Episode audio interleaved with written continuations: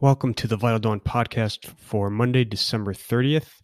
S&P futures are trading up 4 points, that's 12 basis points. Europe's main indices are down 30 to 35 basis points, and Asia was mixed uh, with Japan finishing in the red and Hong Kong and mainland China uh, trading higher.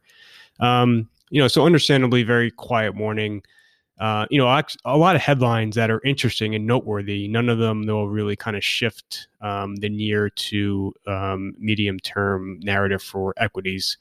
Um, you know, so a few, a couple uh, economic data numbers out this morning. None of them, again, uh, relatively minor. All the all the numbers out of Asia.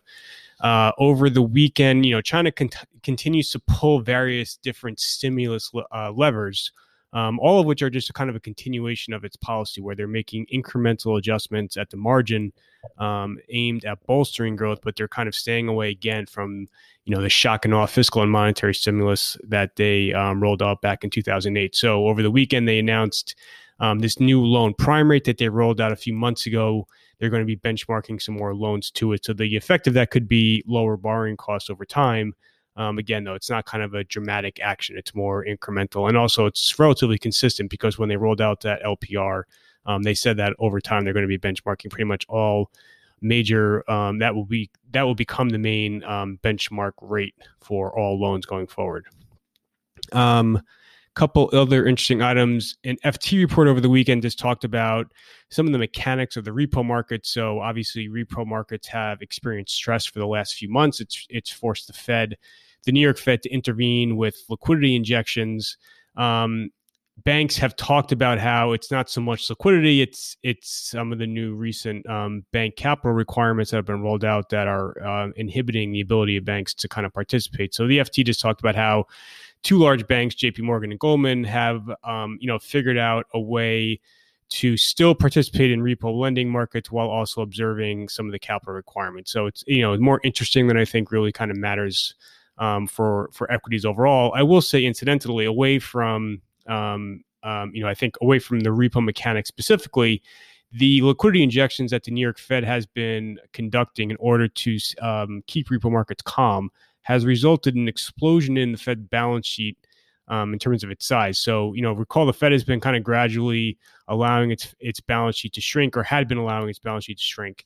Um, but those liquidity injections have um, caused it to spike higher again. Now, the Fed is insistent that this is not quantitative easing, um, and it isn't true quantitative easing. But you know, balance sheet expansion is balance sheet expansion. I think that is certainly one of the factors. I don't think a main factor, but it's certainly one of the factors um, that has that has helped stocks these last couple of months.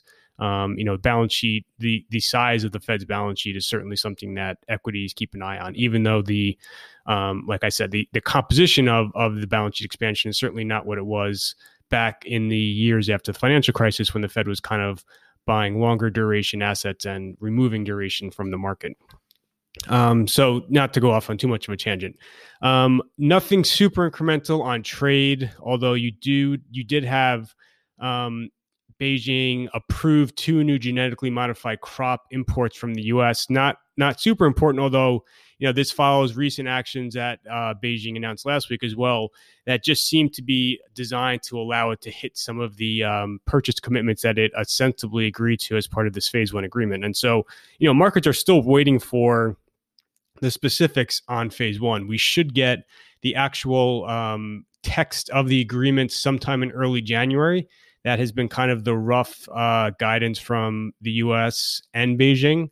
Um, and I think obviously people are going to be very curious to see what specifically is included in that text as far as agricultural purchases. You know, the U.S. continues to talk about 40 to 50 billion. China has not confirmed that number. Um, and then also, you know, the U.S. has talked about imports overall um, rising an increment 200 billion over the coming years. So people will be looking very closely for um, whether or not China agreed in writing to those numbers, and then as well too if there are kind of specific um, benchmarks or if there is a specific schedule for additional tariff rollback. So the phase one agreement, as it stands, does not really rescind a lot of uh, the existing tariffs, although investors widely assume that Trump um, will most likely implement additional rollback over the coming months into the um, into the election. So it'll it'll be interesting to see if that is kind of specifically outlined in the um, in the text. Uh, nothing really all that notable on the company specific front. Obviously, this is going to be um, a very quiet week for news. You have a lot of markets closed. You're to have very thin liquidity, very thin attendance. Um, only really, eh, you know, in terms of I think major macro focus, three catalysts on the calendar this week.